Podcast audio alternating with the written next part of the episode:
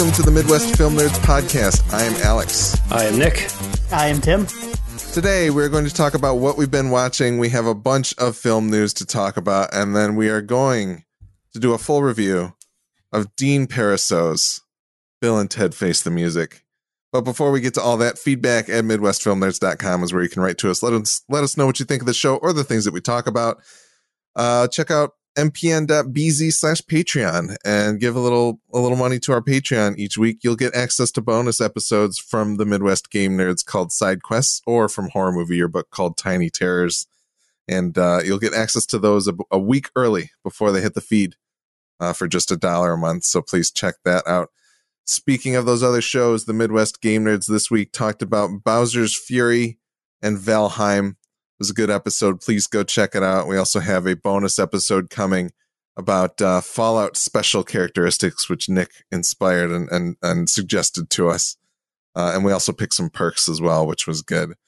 And uh, the horror movie yearbook podcast covered Train to Busan Peninsula in their last episode, and uh, they're going to have a tiny tear about John Carpenter's Lost Themes three. So Plenty of stuff to listen to on the Midwest Podcast Network. Please make sure you go check it out. Uh, Tim, do you know what? Do you guys know what your next episode's going to be? Yeah, so we are doing Crawl next. The um, oh, awesome. Alexander, yeah, Alexander Aja uh, alligator movie that came out a couple years ago. So yeah, that was a uh, that was a viewer or a listener request, I should say. Nice. That's good. Well, I'm excited to hear it. Uh, Game nerds, I believe we're going to be talking about the Outriders Outriders demo, which came out today for all of the platforms. It's a shooter MMO thing, and uh, they delayed it to April. It was supposed to come out this week, but they delayed it to April. But they're they put out a demo, and it's all crossplay too, so you can play with your friends regardless of what platform they're on, which is pretty sweet. Um, so we're excited to check that one out and see what it's all about. But uh, all of that aside, I think it's time to get to what we've been watching. Um, Nick, do you want to start with what you've been watching? Sure. Yeah, I think. Um, well, I rewatched the first two Bill and Ted movies in anticipation of watching the third.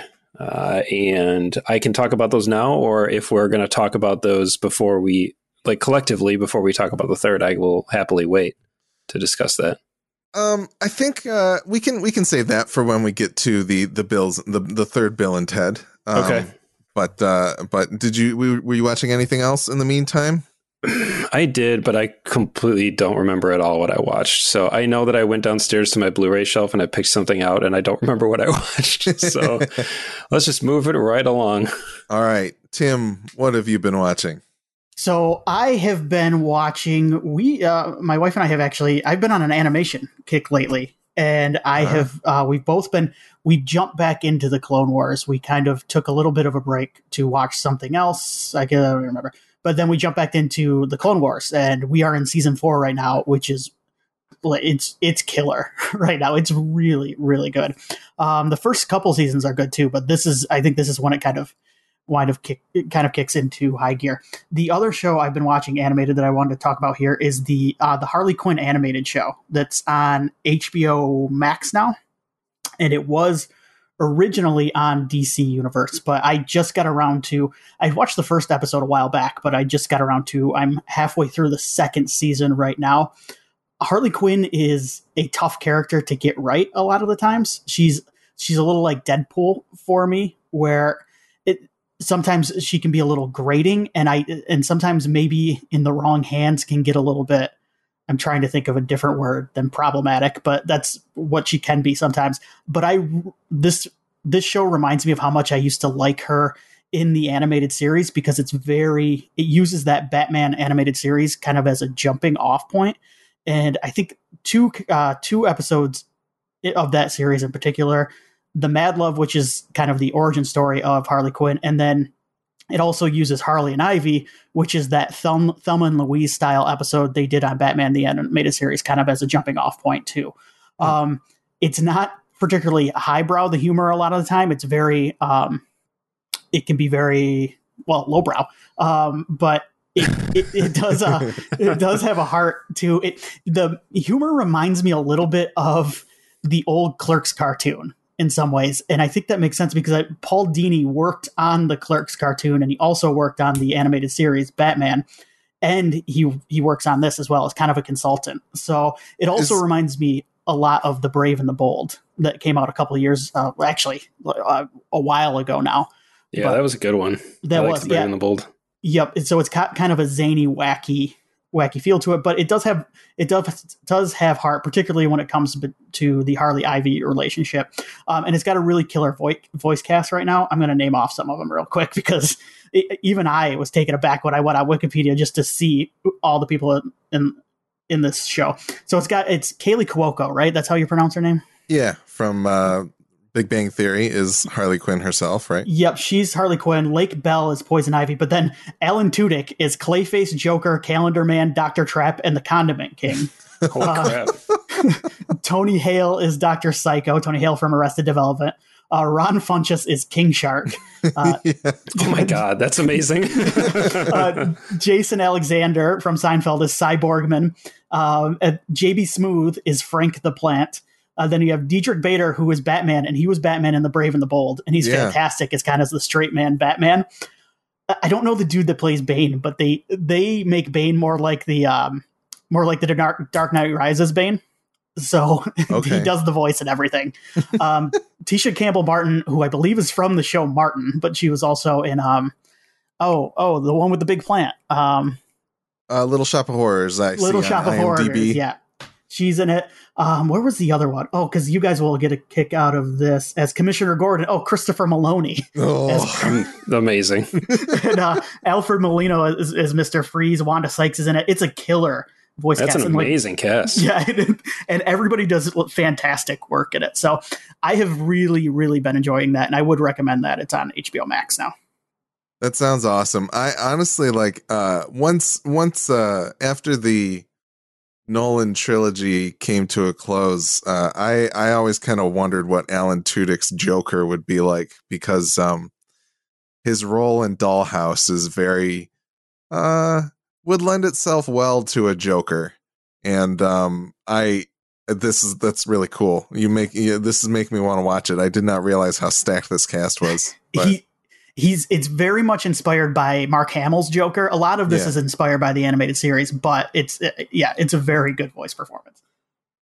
well, that's awesome. That's I'm cool. glad. I was just reading this topic on I, I don't remember if it was on like Twitter or or Reddit or what, but some kind of film discussion about the unfortunate trend of when like A-list celebrities started being cast in like voice roles and Mhm. like legitimate voice actors weren't as much. And it was somebody had kind of traced it back to Robin Williams was kind of one of the one of the precursors to this whole thing Yeah. uh, and that he even tried to avoid being the center of the spotlight. Like he, his name wasn't on any of the marketing early on, and that kind of thing, because he didn't want the genie to like take over, you know, and be the focus of it. Uh, and then you had like all these. Somebody immediately posted the the poster for Shark Tale, and I was like, "Yup, that was that was a dark, that was a hard one," because like there, you know, there's a difference. It's a different skill set, and not all on screen talent have the ability to be good voice talent, but that whole cast sounds like people that would be, you know, have the depth to be able to pull that off. So that sounds really cool. Yeah, it seems like a good mix, you know, and like like a lot of these people are people that I see. Like even Andy Daly plays Two Face, and he's been doing a lot of voice work as well as like showing up in comedic roles more more often nowadays than he was in the past. I think, but you know, Phil LaMarr is on the cast list too. He's a long time. Uh, oh yeah, he's actor. he's in tons of stuff. So no, that's that sounds great. I need to finally check that out. Um, I don't know why I haven't as of yet, other than you know my DC. Uh, Is that on HBO? yes, Yes. it's on That's HBO. Max now. Um, I was no, I get it because I was hesitant too because yeah, I, like I mentioned before, Harley can be a tough character to kind of nail, Mhm. and Oh- oh, yeah. and but yeah, I know I think this one does, and I think it does it in a really smart way. well, that's awesome. Um, I have been watching some stuff. I watched a movie on Netflix called Malcolm and Marie, uh, directed by Sam Levinson. Um, I think Assassination Nation was one of his biggest ones, which I have not seen. Um, but this is a, a, a movie that he made specifically for it is a Netflix release, uh, and it stars um, John David Washington and Zendaya uh, as the titular characters, and uh, it's a it's it's a two hander. It is it is just them in their house for whatever the runtime is. Let me take a look here on this Oh, wow. IMDb page. It is uh, an hour and 46 minutes of just them. And I think their performances are great. I think they do a really good job. And once again, like John David Washington, we talked about him a little bit last episode because he's the the um, the protagonist in Tenet. Uh, he's fantastic, and I keep forgetting that he's Denzel Washington's son, and that's probably great news for him because he's like he's not famous because he's Denzel's son. He's famous because he's a good actor, and I think that's great. Um, but yeah, the the chemistry between between them works in this movie, but overall, I think it's really just their performances that are gonna either sell you on this movie or not. And in the end, I I don't. I think it's an interesting movie to watch, but I think it wears pretty thin right around probably the halfway mark, and you kind of realize exactly what the mo- what the shape of the movie's going to be. Um, Mhm. there's some interesting. Uh, John David Washington plays a um, a director in the movie, and um, there's some. It's the movie takes place after the premiere of I think his directorial debut, basically, and there's some very metatextual comments on movie criticism that are being uh, kind of litigated on Twitter right now. Um, and it's it's kind of interesting. Like his character very clearly calls out the words of a uh, an LA Times writer who's a white woman who may or may not be using her review to kind of virtue signal. And so uh there there's there there's a lot of people on Twitter that are talking about this movie specifically because of the situation that it's kind of created around that. And that kind of is more fascinating to me than the movie itself at this point uh, which might tell you how how captivating the movie is. But either way, if you're looking for something to watch, um, watch Harley Quinn, but then maybe uh, maybe Malcolm and Marie after that. I Or read remember that what I watched. What what was that, Tim? Real quick. No, I just said, or read that article. Yeah, because that yeah. sounds fascinating. Yeah, Absolutely. Uh, Nick, what did you watch? I watched two movies on Netflix. I just had to look it up because I was like, wait, it wasn't off my shelf. I watched Prospect with Pedro Pascal and uh, Mark Duplass's brother, who I feel bad because I can't remember Jay. his first name. Jay, yes. Uh, and that was okay. I had Okay. pretty high hopes for it because it sounded pretty cool. It had it was it was very interesting and it was pretty original, so that was neat. I'd say it's worth checking out, but it's not going to blow the doors off anything. The other movie I watched was The Devil All the Time on Netflix. Have either of you guys seen this? no, what, no. what was that? It seemed uh, a little too uh, dour for me in the middle of the Tom coronavirus. Holland and uh, Oh, that um, one. Yeah, yeah. yeah. and uh, uh, Robert Pattinson and um, there's some other famous people anyway. Anyway, it stinks. I was Bill Bill Skarsgård. Yes. So it it starts off really really promising. Like you're not wrong, Alex. It's it's definitely a downer, but the first act or the first like probably 30 minutes or so was really good. And then it got into the Tom Holland stuff and it just took a nosedive and Mm. it could not recover for me. I just was like, man, this movie just lost all steam. And you know, when it came out, there was like a ton of praise being heaped on it. Uh, and I was reading all this stuff, not, not really reading, but just seeing, just noticing that people were like, oh, it's so good.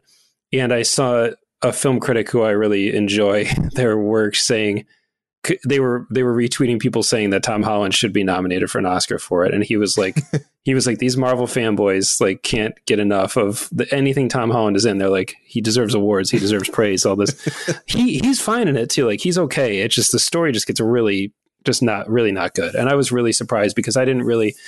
Sometimes it's easy to get caught up in the hype and the the critical you know trappings of a lot of movies, but with this one I just disregarded it. I said, okay, it's supposed to be good, whatever. But it came across my my feed, and so I was like, yeah, I'll give it a shot because we had just watched Tenet, and I was so impressed with Robert Pattinson in that. Hmm. So I was like, I'll give this a whirl. And man, it just I do not recommend at all. Just steer steer clear. That's a bummer. Yeah, because it's long as hell, and I watched the whole thing. There was like one night I, I couldn't sleep. I stayed up till like twelve thirty watching it. It ended, and I was just like, now I have to put on something else to feel good about the evening again. so yeah, well, another uh, another job well done on the original content by Netflix. yeah, yeah, that'll be that'll be another topic we can get to. Is how's the content churn treating everybody? Very, but very shortly. I watched. Uh, Nick brought up the crime scene, uh, something something Cecil Hotel on mm. Netflix last week. I'm sorry, I can't remember the full title. Yeah, it's good uh. Also on Netflix, four episode series docu series. Um, in the end, I, I liked it quite a bit. Nick and I had talked about a little bit over text, uh, and and I think it's interesting. I just kind of um, with a four part series like that, I feel like the uh, if your central thesis has kind of less to do with the mystery that you're exploring, I accept that a little bit more in like a two hour movie than I do in like a four part series. Does that make sense without me revealing anything? It does. You don't know if you agree with me, which is totally fine. like, and I guess, I guess maybe the, uh, maybe, maybe that should be a prerequisite of me watching a docu series is kind of like, well, maybe this one took on a life of its own as it continues on. Um, but I guess, I guess just for some reason, like I like what they arrive at. I like, uh, I like kind of how the series leaves you with the subject matter that it presents, but I just feel as though um, I feel like if you're tuning in to this one specifically because of the mystery, it may not be as fully satisfying. And a lot of these docu series sometimes aren't. But I also feel as though the series could have made a stronger point if it was more centered around what I feel like they arrive at as the subject in the final two episodes. I see. Yeah, almost in the fi- only the final episode, really. Yeah, that's true. That's yeah. like in in the last 10 to 15 minutes of the third episode and yeah. then the final episode. That yeah. was so funny because you were texting me saying, I don't know about this third episode. it's pretty woof. And I was like, eh, hang in there. You'll see. yeah. I, yeah. I see what you're saying. It, maybe you wish all had been made a little more clear a little sooner in the series. Is that what you're saying? Yeah, and I just think it could have been framed differently to kind of um to Tim, you should watch this. If you haven't already. I think you would enjoy it. And it's only it's only one of the things I love about it is it's only four episodes. Yeah. It's not, you know I didn't mean to cut you off, Alex. I'm sorry. Ten episodes. No, it's okay. I I just I feel as though if you um I think the message that they arrive at is a very important one. And I kind of wish that they, like, I think even arriving at the point earlier, like you said, would be okay. But even just kind of a reframing of your expectations about what they want to talk about is would have would have supported the the final message of of the docu series i think for for like to some advantage you know not that it's like bad or that they didn't do a good job with it, because I think they handled it fairly well, but I just it feels like there could have been a reframing of what they were discussing to make it more effective at what they wanted to kind of show the viewer.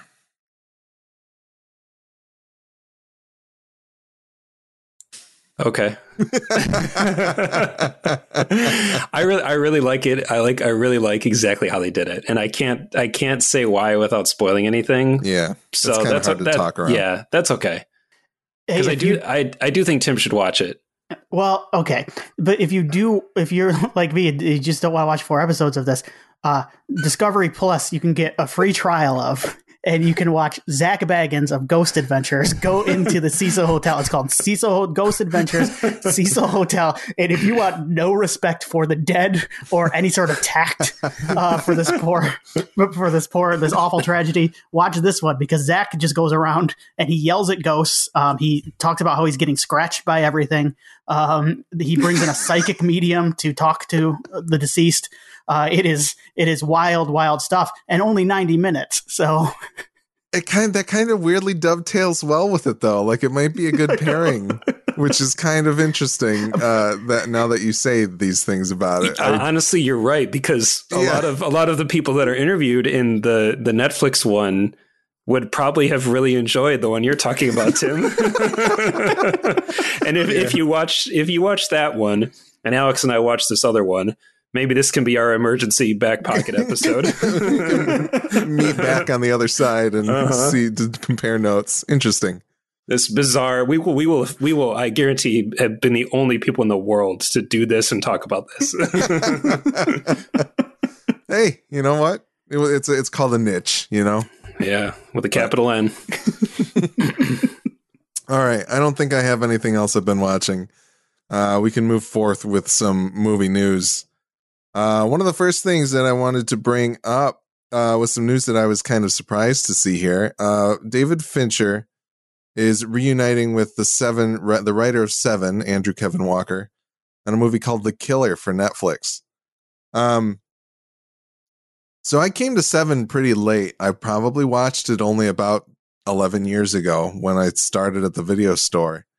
Um, and when I saw the movie, I remember looking up Andrew Kevin Walker on IMDb and being like, why doesn't he have more like this in his oeuvre, so to speak? Um, and so, you know, I think Andrew Kevin Walker, let's see, let's pull up his his uh his list here.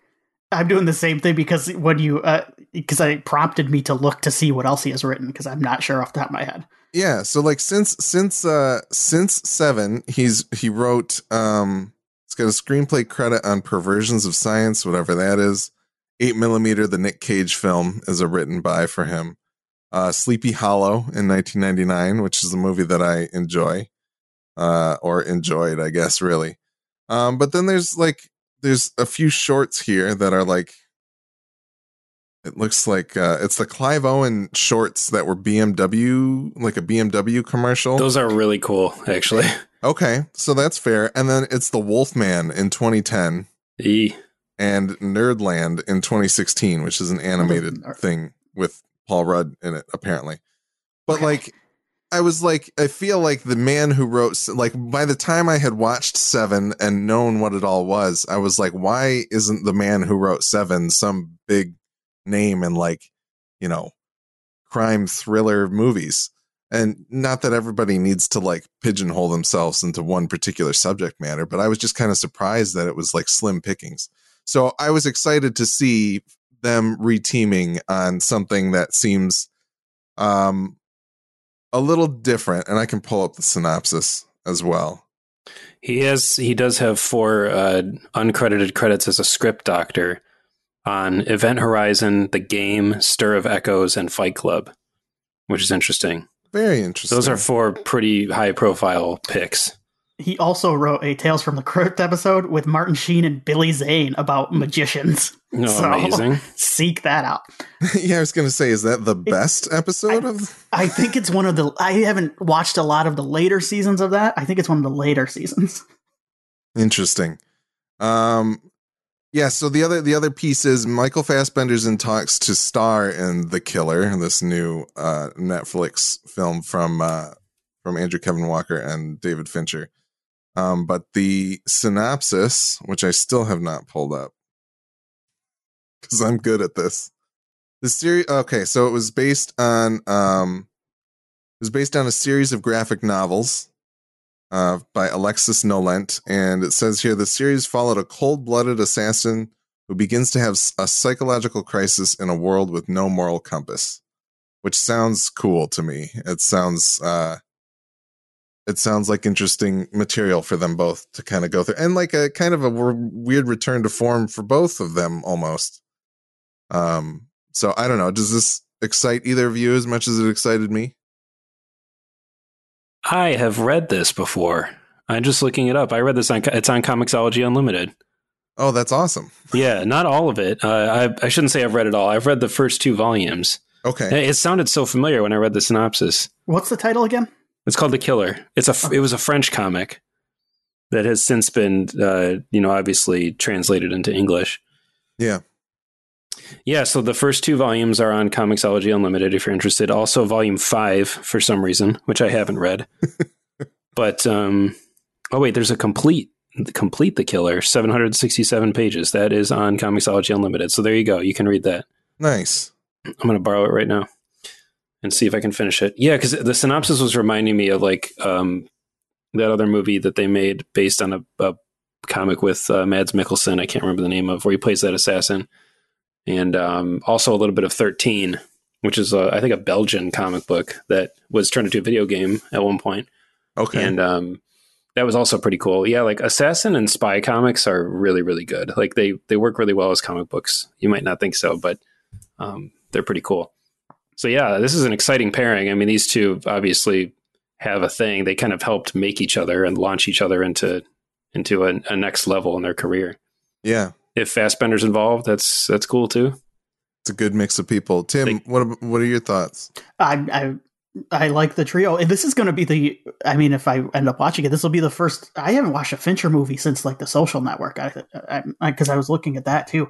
I missed Gone Girl. I should watch Gone Girl, shouldn't I? You should. You should. yeah, I, I think I've been told that I would very much enjoy Gone Girl, but yeah, I didn't Yeah. watch the. I didn't watch Mank. I didn't watch the girl. Um, Did you watch the the Dragon dragon. Tattoo? I didn't watch that one either. Oh, so- it's it's solid.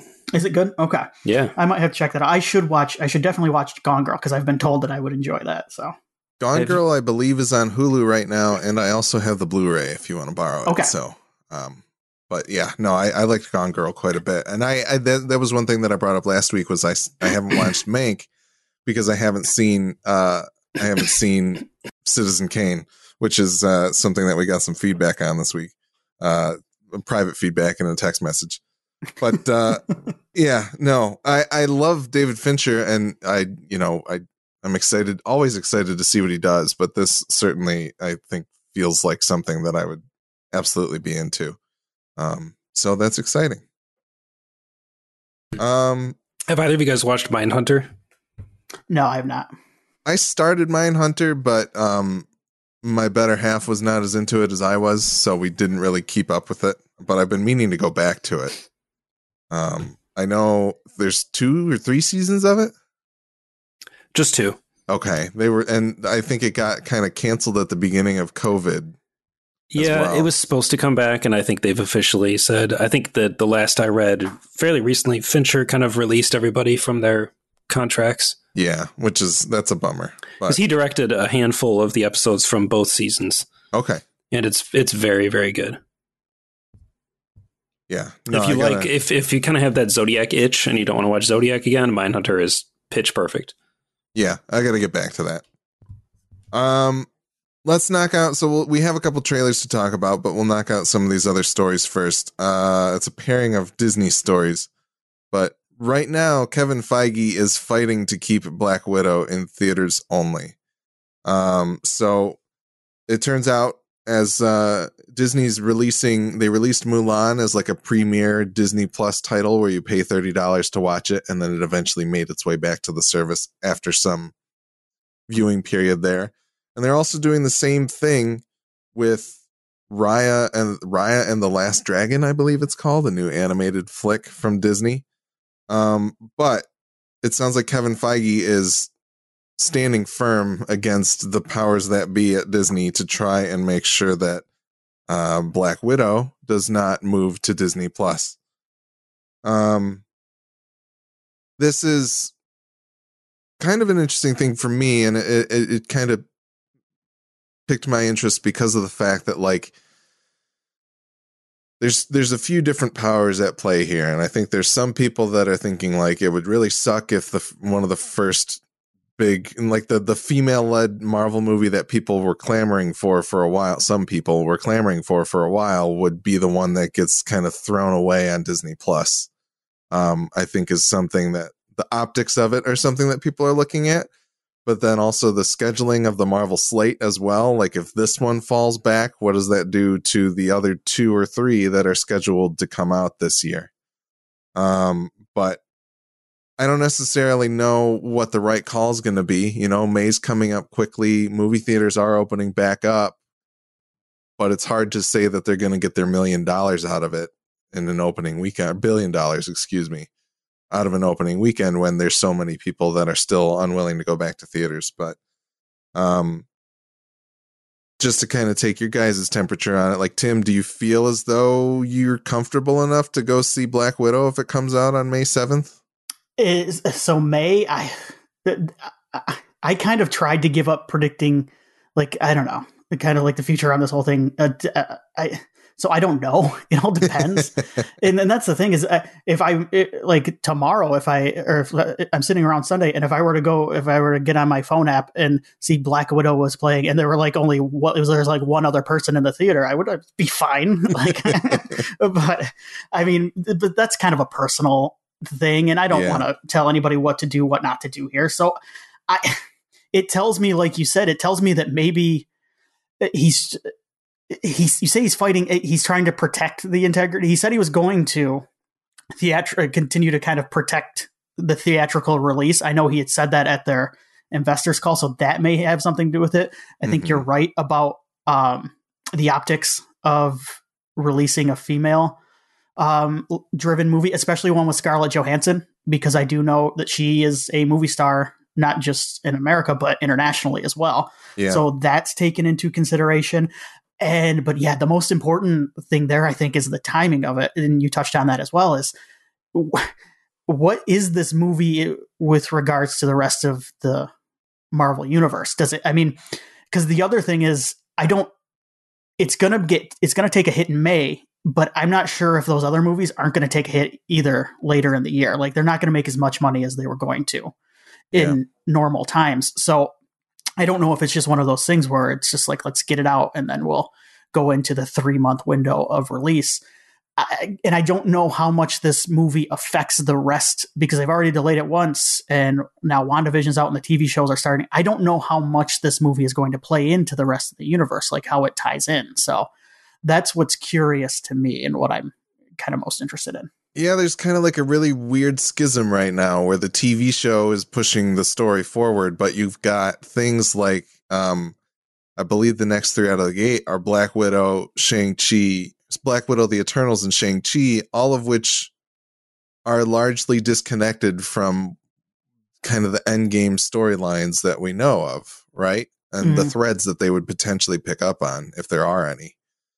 Um, so it's kind of hard to say like what the limbo is for how all of this big, massive Marvel machine is going to connect together. And I think it's really hard for Feige to kind of be like, let's throw a wrench into all of that, especially but, since they've let WandaVision out of the gate and uh, the Falcon and Winter Soldiers coming next month. And so who knows? And I guess if this were to tie into anything, it'd be Falcon and Winter Soldier probably, but I don't know if that that would be the case. But it is interesting too that he's not willing to go that Mulan route. Yeah, and yeah. that's and that's what's curious to me. And and the, the, part of it is like I'm wondering how much of it is the pride of like look at all of our Marvel movies that have grossed over a billion dollars worldwide. I believe that's true. I don't know if that's true. But like this would theoretically be the first pearl that doesn't quite, you know, line up with the rest of them. I don't know. Nick, what do you think about this whole situation? Does does Feige have involvement in the TV shows?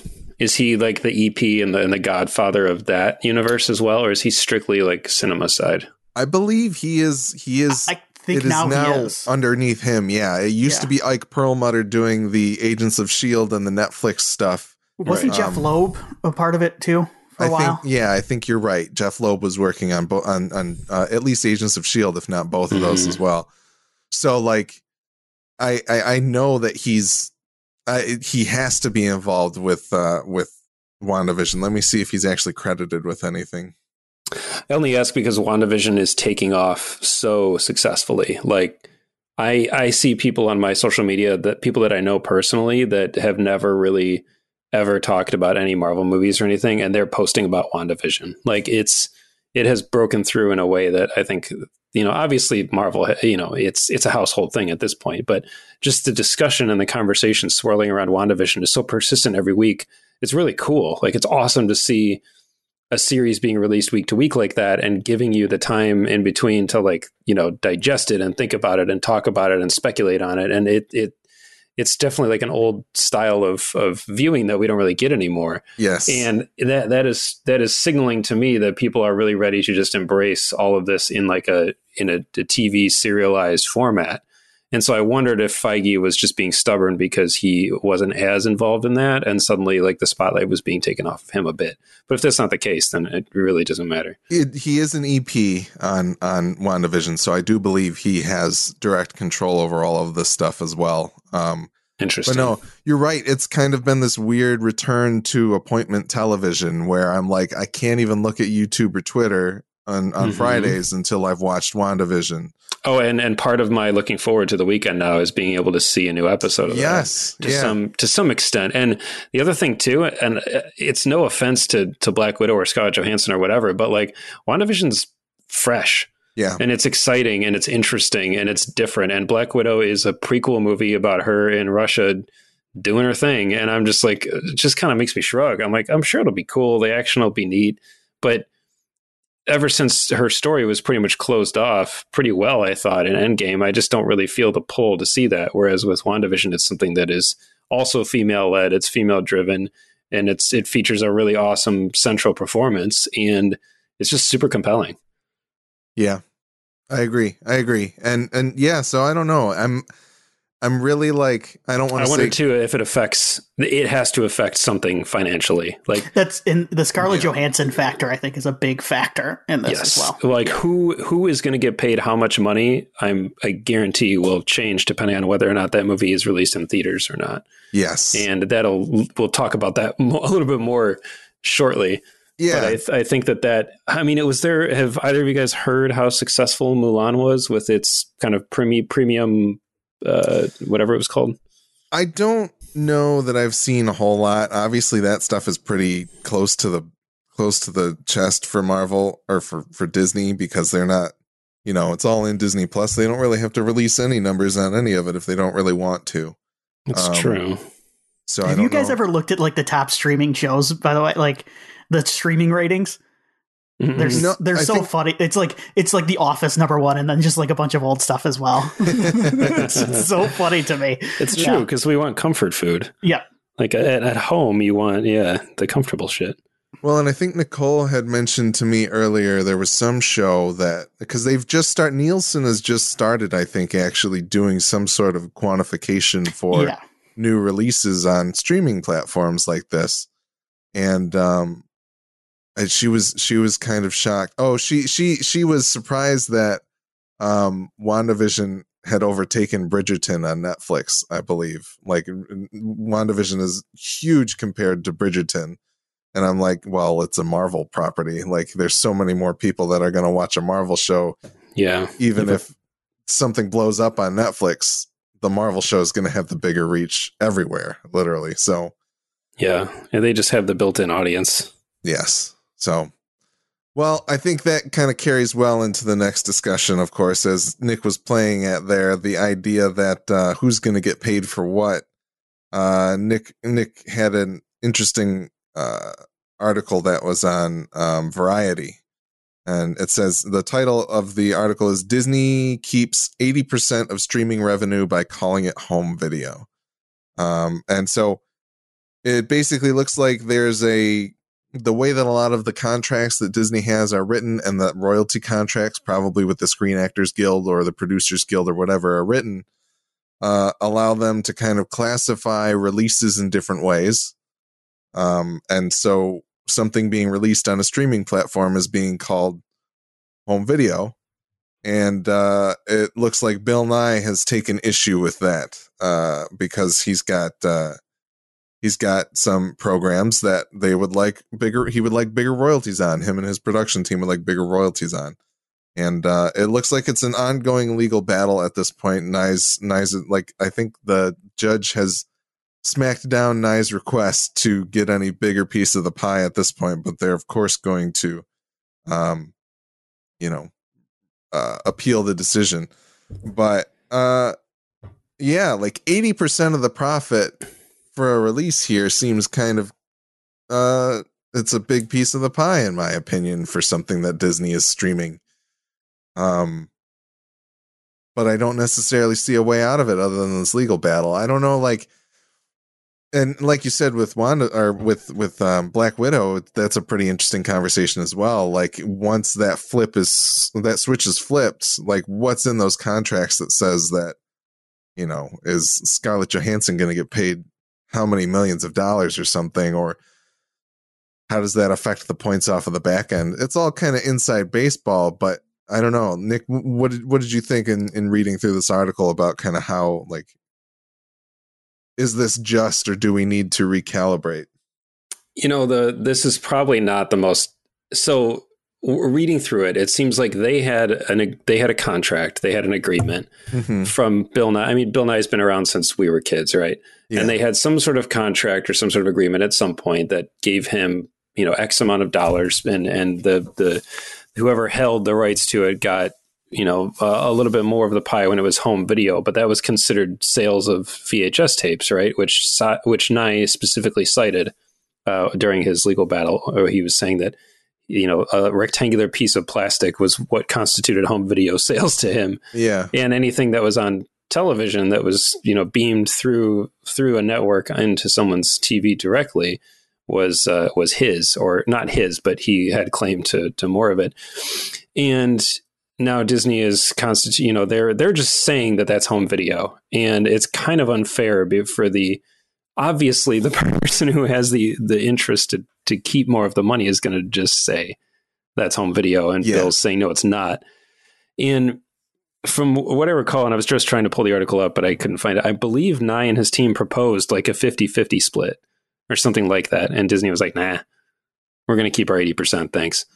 And the fact that they're uh, seemingly unwilling to go back and revisit the agreement and even say, like, you know what, I, I see what you're saying. And it is because of you that we are getting all this money and these royalties. Now, I'm sure, you know, Bill Nye is not their, uh, their Avengers necessarily, but it's still steady stream coming in. And, it's worth revisiting, you know, for somebody who's basically at this point a beloved cultural icon and seems like a pretty decent dude.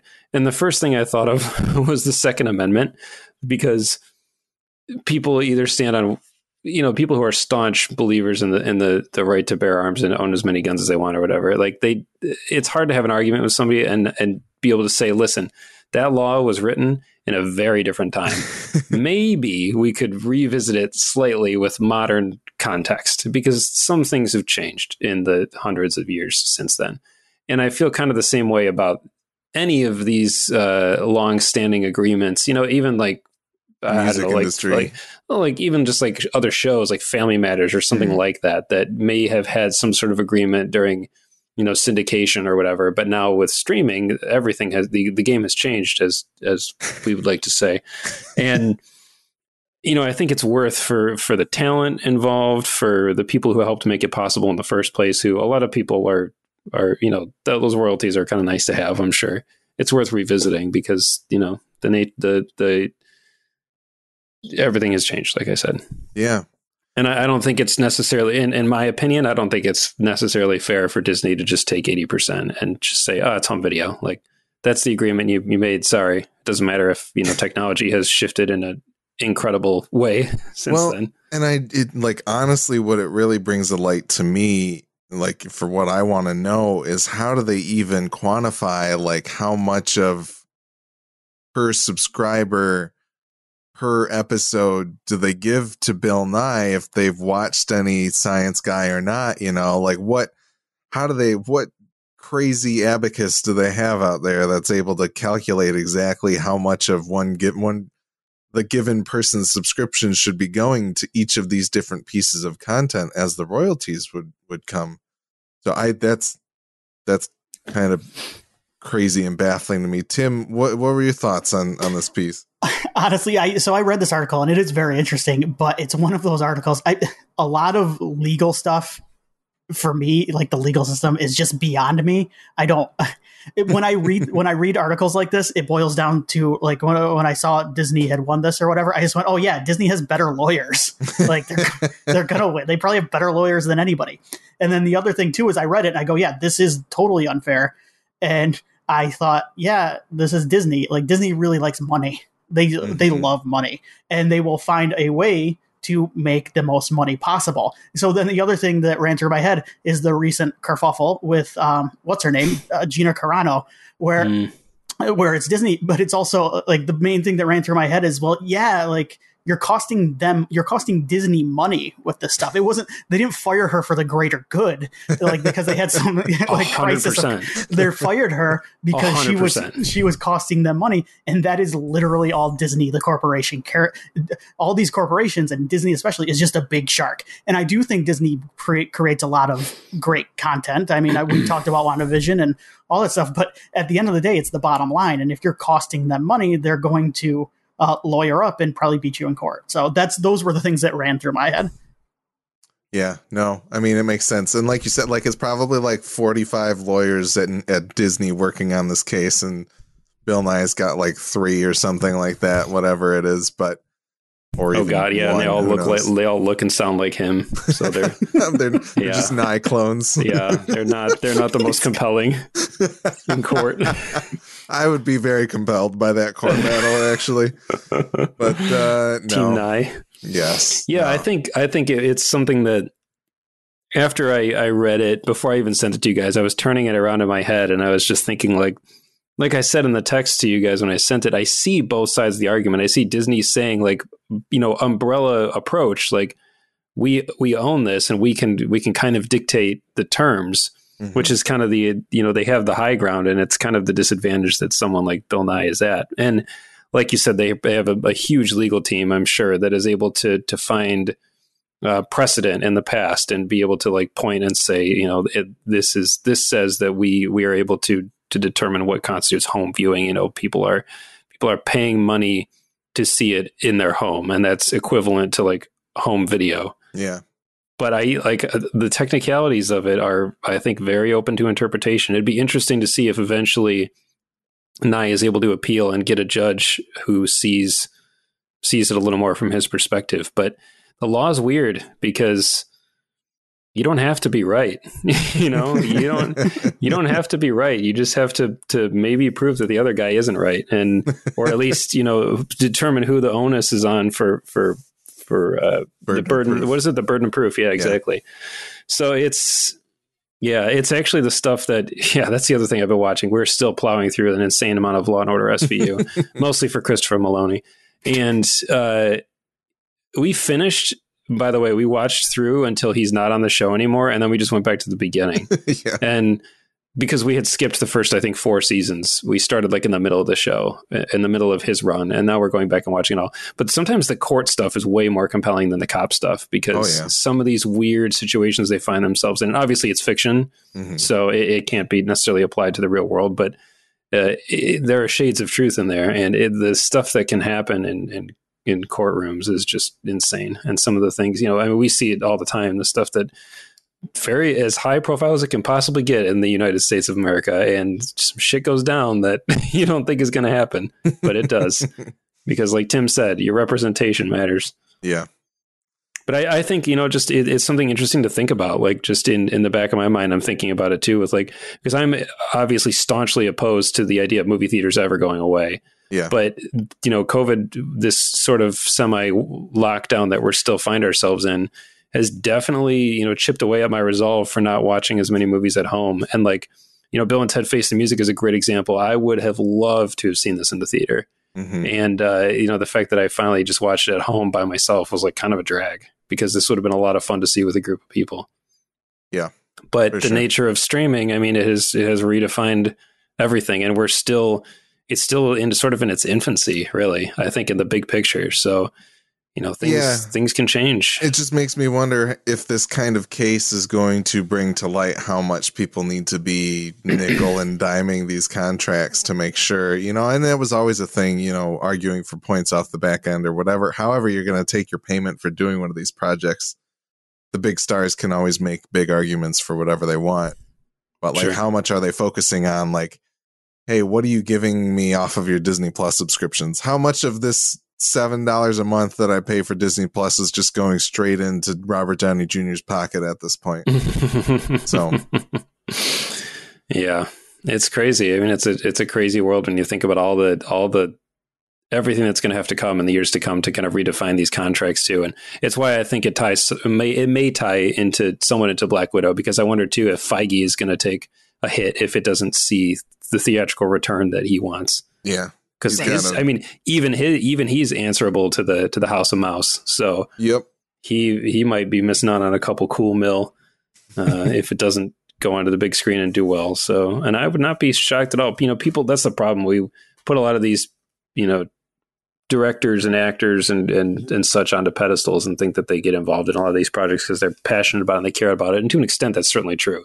But at the end of the day, everybody wants what's theirs or what they think is theirs, and Kevin Feige is certainly no exception. Mm-hmm. Uh, all right. So we got two trailers to talk about before we get to Bill and Ted. It's going to be a long one, I think, boys. But uh, there's a the first trailer for Mortal Kombat has been released. This is the uh, the film that will be coming out on HBO Max and in theaters simultaneously. Uh, and something that I think you know we as a group enjoy Mortal Kombat, the video game and the movies, uh, in a lot of different ways.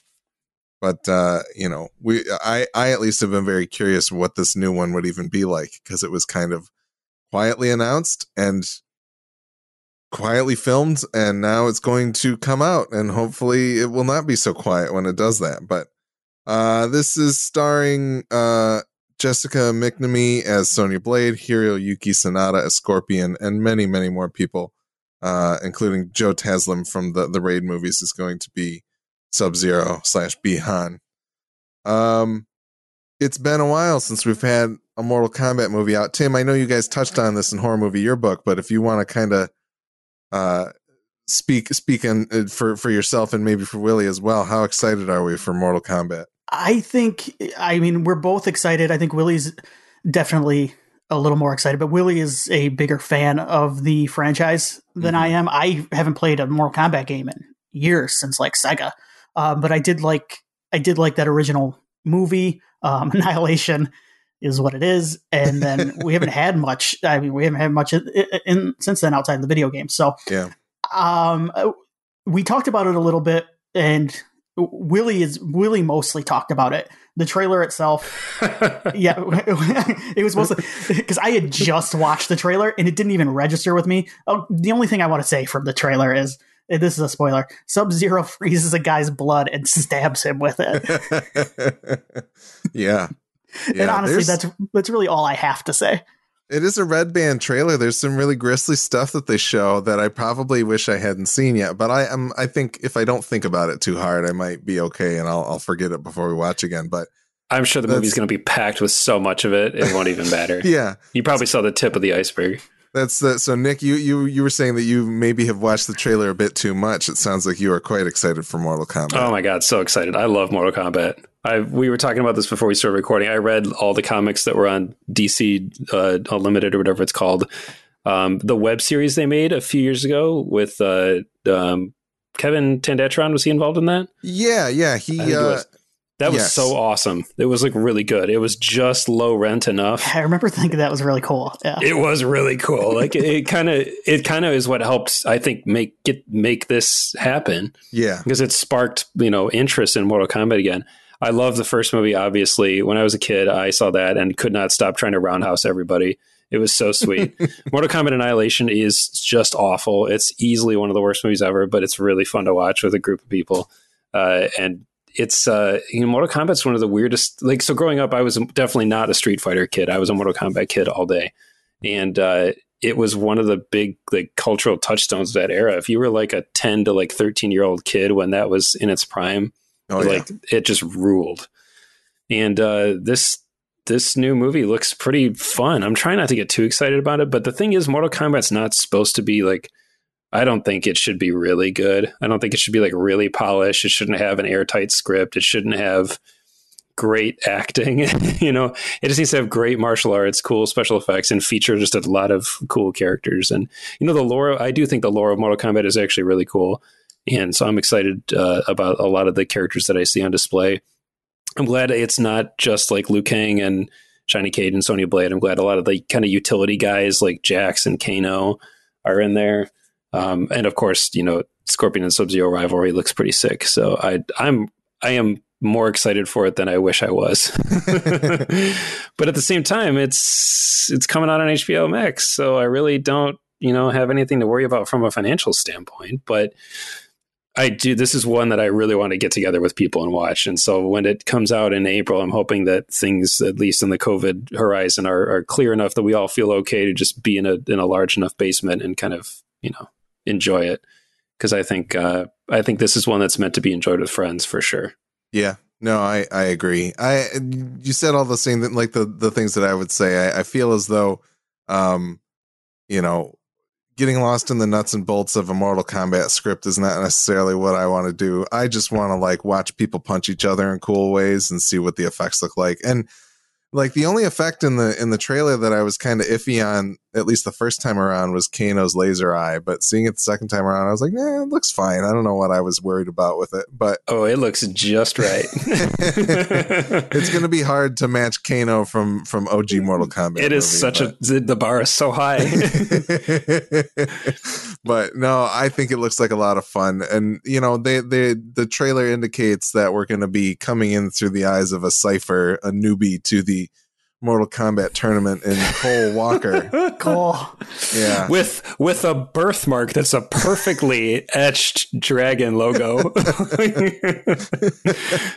Uh, it means he was born with it, by the way. Yes. those, are, those are the kind of lines that I'm here for. Oh, it's going to be great. Yeah, it's totally fine. it's exactly what I want out of Mortal Kombat. Exactly. So I'm, it's.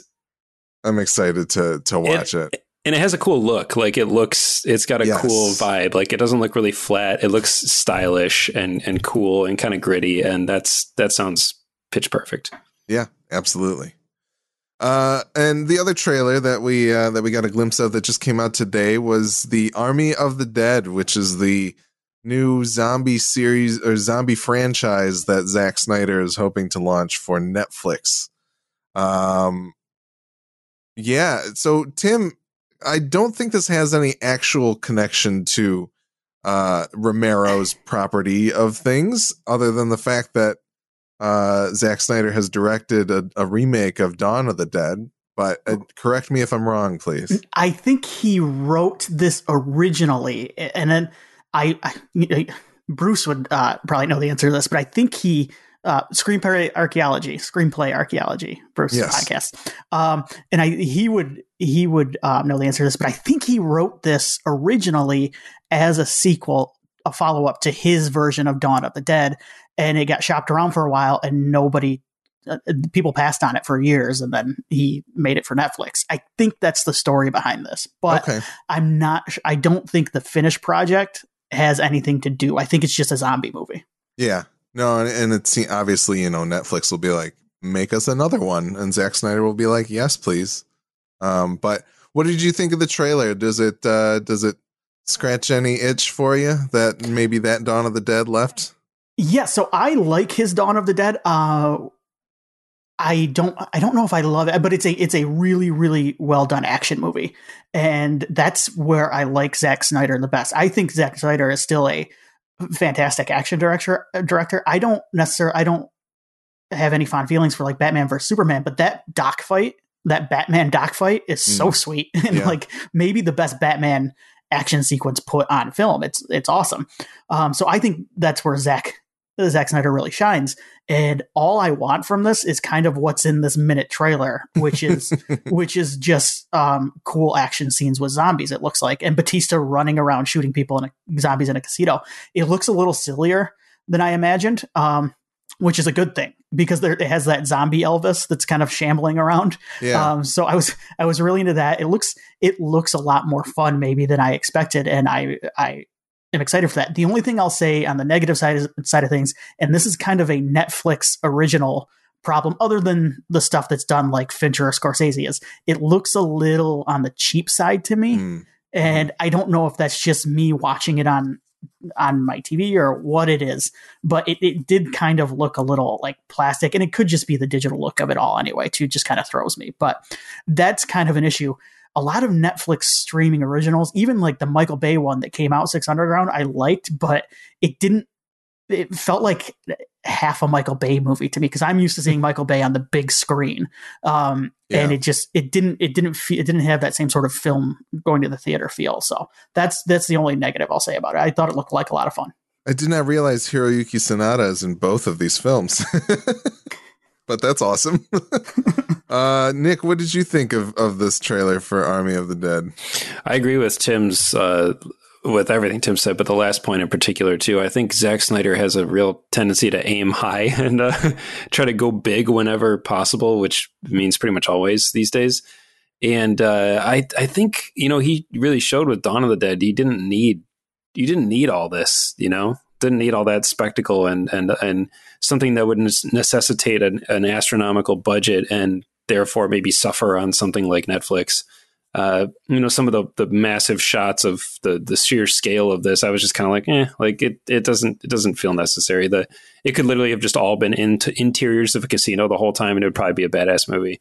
But uh, that said, it, it looks it looks like a lot of fun, and I'm I'm really hopeful for it. Snyder's one of those guys that I begrudgingly stick up for sometimes, and some you know we'll definitely condemn him when he deserves it. Like BVS is is shit, Yeah. and I still think he should have just been a cinematographer. I feel like that's his real passion. He'll never admit it though, because he considers himself an artist and a storyteller. But the guy has a visual sensibility that's undeniable, and it, when he leans into it, it's it's spectacular. And I think that uh, I just wish he would just do that, or at least let somebody co-direct with him. Like I think I think that we've seen in recent years a lot of really successful co-directing partnerships, especially with action stuff. You know, you have people to kind of balance each other out, and I wish he did have somebody to kind of buff off the rough edges and, and maybe help him with story and, and performance and stuff. The things a director is really supposed to worry about, but he's always just concerned about how stuff looks, which which we know works well generally. But anyway, I hope for this movie it serves him well. I think it's. I'm really excited to see this because I know Chris D'Elia was in it, and that was something I was looking forward to until all the shit went down with him, and Yeah. they've completely replaced him with somebody else, and I think that's great. And Yeah, I, I want to see how that works. It's Tig Notaro, who Is I that- think is- that's what I- yeah. yeah. she's she's very funny, very funny comedian. So I'm excited to see what like Ty Burrell and De- and Dawn of the Dead. I, I don't really remember what I uh what I thought of that movie because I watched it a really long time ago. I haven't really seen it since, but I remember loving Ty Burrell and also thinking about the fact that like this dude from Modern Family is in Dawn of the Dead. Mhm. Um, because that's the order in which I saw those things. Um, you but- should rewatch it. It's really good. I mean, and it holds up. It's it's a very very cool movie. I think I will ahead of ahead of Army of the Dead, and I assume uh, you know if well, depending, we'll have to see where the uh, whether it falls under the jurisdiction of Horror Movie Yearbook or Midwest Film Nerds, but uh, we can we can talk about that another time. So, Sure. Sure. um, all right, so Bill and Ted. Before we get to the third one, uh, we can kind of touch base. I did also, Nick. Nick, you mentioned that you had watched uh, Excellent Adventure and Bogus Journey before watching Face the Music. hmm I revisited those as well back before uh, Face the Music came out, just to kind of refresh myself on them. Um, and so we can kind of touch base on those a little bit. I really love Excellent Adventure. I like Bonus Bogus Journey a lot. Bonus Um, Journey. Bonus Journey. Yeah, That's the new name. that's no, that's just the name of the bonus disc that's on in the in the DVD box set. But um, If they ever make a fourth, that's what it needs to be called. but no, I uh watching Bogus Journey this time around, it felt a little bit weird. Like it is the weirdest movie in this trilogy for sure. and I love it for that. But it also kind of feels feels weirdly like out of place, in my opinion. Just kind of taking the entirety of the three movies together. Um, but Nick, you've watched them more recently than I have. What were your thoughts on the first two Bill and Ted movies? I I love the first one. It's it's a it's a cherished movie uh, because it's one of those ones. So you know when you're a kid and your parents start like recommending movies that you watch, and you're like, "Eh, get real, dad," or or get real, mom. And two of my like two movies I hold pretty dearly came from that that exact experience. And the one with my dad was Bill and Ted's Excellent Adventure, and it was one where I was like, "This looks stupid." I don't remember how old I was. My brother and I were both really young, and I think we were at Hollywood Video, and my dad was like, "Oh, Bill and Ted's Excellent Adventure. This is a good one." And I and we were both just like, you're lame, Dad. Like, what do you know? this will be so dumb. And of course, we loved it because it's it's just so good. And nothing about my opinion there has really changed. I do think the middle section and the medieval stuff kind of drags now. Mm. Like that kind of bothers me. And there's a few jokes that have aged very poorly. Yeah. Uh, in in both movies, but yeah. uh, and and that that aside, I think it's just it's it reminds me a lot of Ghostbusters, where it's a movie that would never get made today, mm-hmm. and uh, I think it's all the more special considering that, and it's it the way it it is kind of a when I was taking one of my one of my film classes in college was we did a few weeks on time travel movies and Bill and Ted was one that came up repeatedly because it it handles it handles the issue of time travel like weirdly well and and paints it uh, really elegantly. They all kind of do actually and it's kind the of third a, one does it in a really uh, amazing way too. It's kind of a weird like third category when people talk about either Star Trek Two or Back to the Future. Like Bill right. and Ted handles it differently than both of those movies do. so yeah, and also kind of the the most simply, where yeah. it's just kind of the whole kind of thesis is that it has to happen because it did, mm-hmm. but. Even so, you can't sit back and let it happen because you being engaged and inv- by you I mean them uh, it by them moving forward, it it ha- it will happen. They can't just sit back and expect it to happen. But if they did, it would happen because that's how it was supposed to happen. and I think it's so funny. So I was watching it with Kim a little bit, and she was not really into it, which I can't blame her, and it's probably my fault because when it started, like just like the opening crawl started, and she just looked at me and she was like, "What is this?" And I was like, "Well." She said, "Give me the elevator pitch," and I gave her my elevator pitch of it, and I think that that's my fault. She kind of tuned out because how do you how do you sum up a movie like Bill and Ted's Excellent Adventure? Yeah. Anyway, it's a great movie. I still really like it. I have never really liked Bogus Journey, and I still don't really like Bogus Journey. Mm. It just doesn't work for me, and I think it it. I don't know what exactly to pin that on. There's a lot about it that I like, and there's a lot about it that I really applaud, and I, I like that it that it goes bigger because it has to and uh, there are some sequences that I really really like, but just overall it it feels like it was written. I don't, I don't even know how to describe it. It just doesn't really work for me, and uh, I always have a hard time making it through it. I always get kind of bored in the middle, and uh, it's important though in the whole you know big picture of Bill and Ted. But it just, yeah, I don't know why. It just, I just don't really like it, and it, it kind of, it always bums me out every time I watch it. Tim, what about you? What, what's your relationship with the Bill and Ted trilogy? So yeah, watch the watch both of them when I was younger. And so I for a while and I recently revisited them. I revisited them around the time it came out theatrically. Well, I guess it came out VOD, didn't it? Mm-hmm. Um, so I revisited it around the time it first came out VOD, but I didn't watch the third one until later. But anyway, I used to but I think it was just me being kind of contrarian. I used to be like, I love both of them, but two's better. two's better. but it's two has got that. Um, so I, when I revisited them last time, uh, a few months back, one is better one is kind of one is kind of in its own way it's it's a perfect movie. And two is shaggier and like nick said it does drag in the middle. Two gets weirder.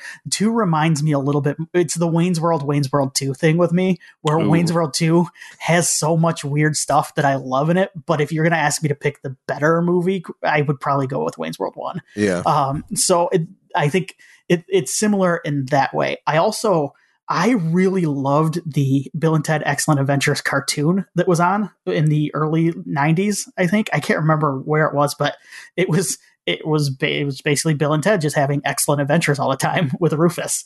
And the other thing I revisited recently too, and it's on Comixology Unlimited right now, is the old Marvel Bill and Ted series that was written by Evan Dorkin, who was a he was kind of a big indie uh, indie comics writer in the 90s and he he wrote Milk and Cheese, which I know is a big indie comic, but he also worked on Space Ghost Coast to Coast.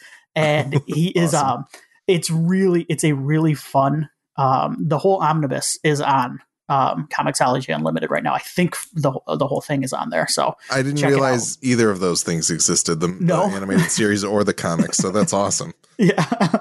So I I kind of grew up the animated series was the thing I watched a lot of too. So anyway, yeah, that is kind of my relationship with the the series pre Face the Music. Okay. Well, we should get into Bill and Ted Face the Music. Uh, director Dean Parisot uh, directed this film after a long, storied, uh, difficult time getting it produced. As Nick said, it kind of the the uh, the difficulty creating this movie illustrates the fact that it's the first one isn't the kind of movie that would be made today. But uh, the IMDb synopsis says once told they'd save the universe during a time traveling adventure, two would be rockers from San Dimas, California find themselves as middle aged dads still trying to crank out a hit song and fulfill their destiny. This movie stars Keanu Reeves as Ted, Alex Winter as Bill, and a whole cast of other awesome people, including Kristen Schaal, Samara Weaving, Brigette Lundy-Paine, Bill Sadler, of course, returns as Death, and many more. but uh, yes, so Bill and Ted face the music. Uh, I guess I'll, I'll start with some of my thoughts. I think this is one of the most like in earnest movies that has come out in the last like 20 years probably. It is just it feels like it's wearing its heart on its sleeve and I applaud it for that. Um because there's it doesn't feel like a lot of movies like this get made nowadays to kind of drive back on that point as well. Um it's kind of one of the more successful legacy sequels in my opinion that have come out. Uh there's been some that make sense and others I haven't seen like who saw uh What's the Shia LaBeouf in in uh, Wall Street Two? Money Never Sleeps. Yeah, I did not see that one. oh man, Alex, what a pull! I forgot about that. but Bill and Ted, weirdly, it's not one that I would have expected would be good at the legacy sequel kind of thing. And I think they could have just had Keanu Reeves and Alex Winters screwing around for two hours, and people would have been like, "Oh, it's great! It's a Bill and Ted movie." But the fact that it's like about these guys literally facing the music and you know, not only that, but also interacting with their kids that they have and kind of like the story comes together in such a beautiful way that I didn't really expect it to in this movie. And I think it comes together quite well.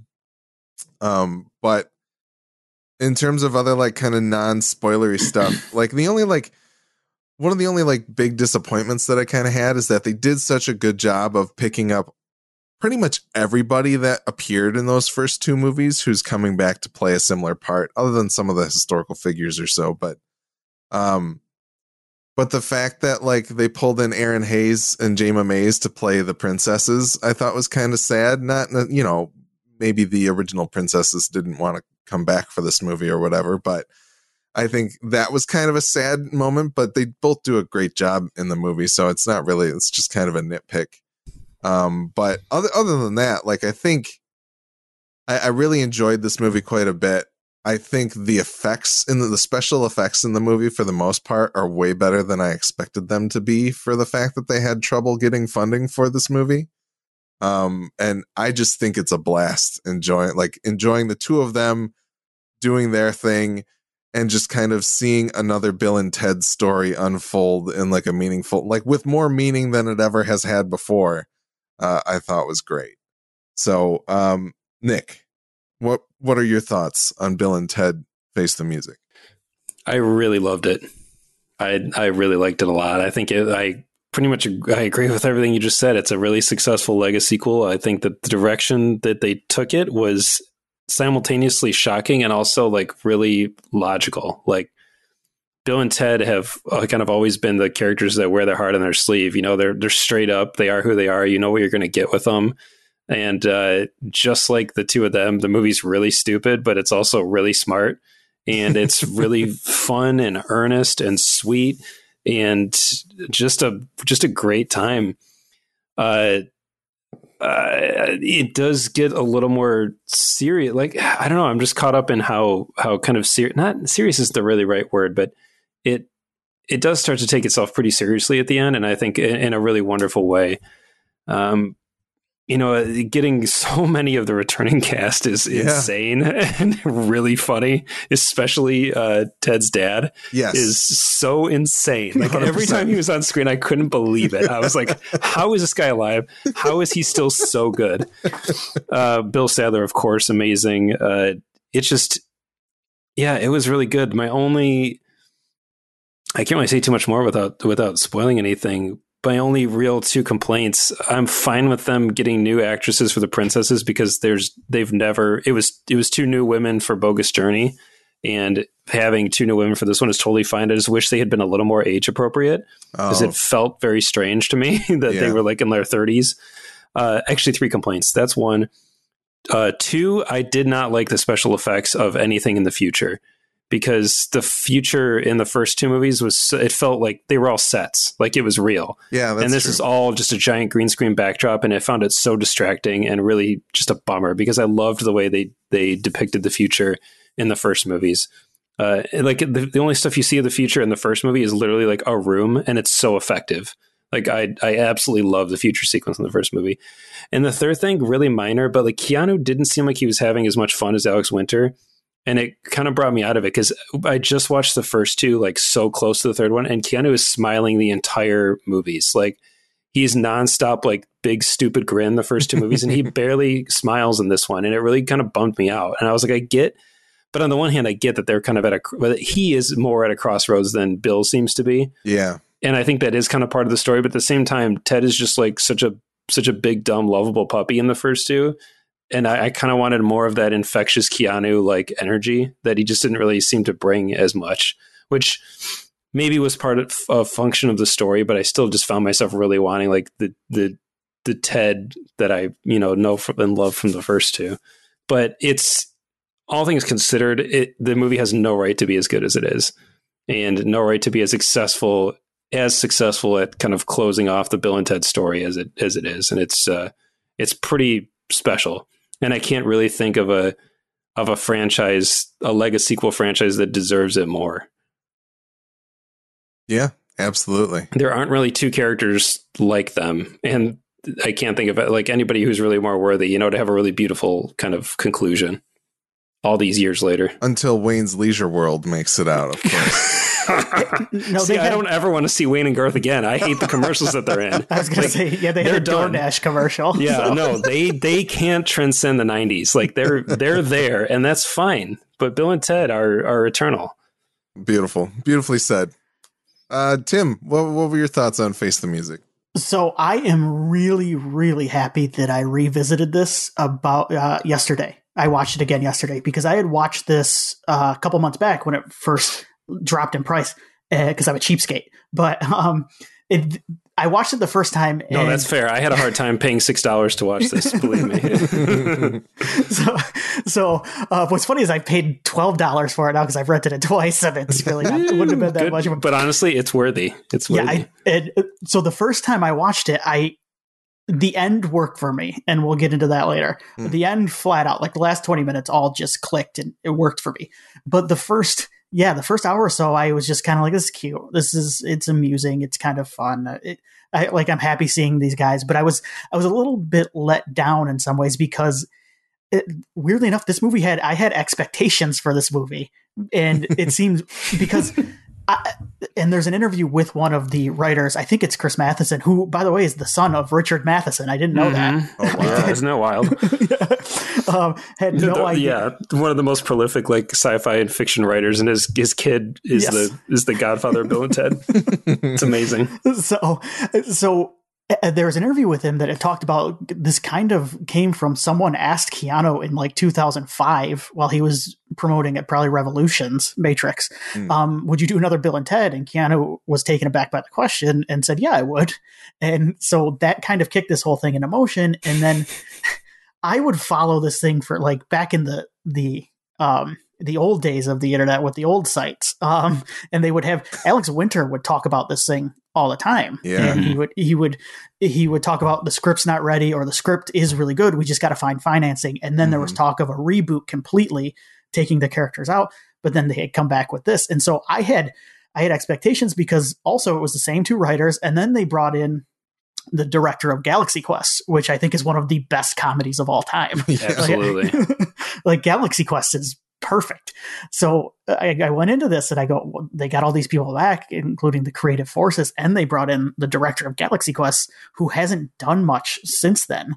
Um, I'm really excited for this. So the first time I watched it, I was a little let down, and then I rewatched it yesterday, and everything worked. I mean, start to finish, and it almost reminded me of Galaxy Quest in a way where the first time I watched Galaxy Quest, I remember thinking it was funny, but then on rewatches, like Galaxy Quest holds up insanely well on rewatches. Like it gets better each oh, time. Absolutely, it's yeah. one of yeah, it's one of those comedies that you pick up different stuff every time, and it, this reminded me a little bit of that. So I am I'm very happy. I still think it's it's not necessarily a laugh out loud funny comedy. It's more amusing most of the time than funny, but it you touched on it. It's very earnest. It's very sweet. I think the I can't say too much else without spoiling it. So, um, as far as any negatives, uh, uh, Nick touched in a little bit with Keanu.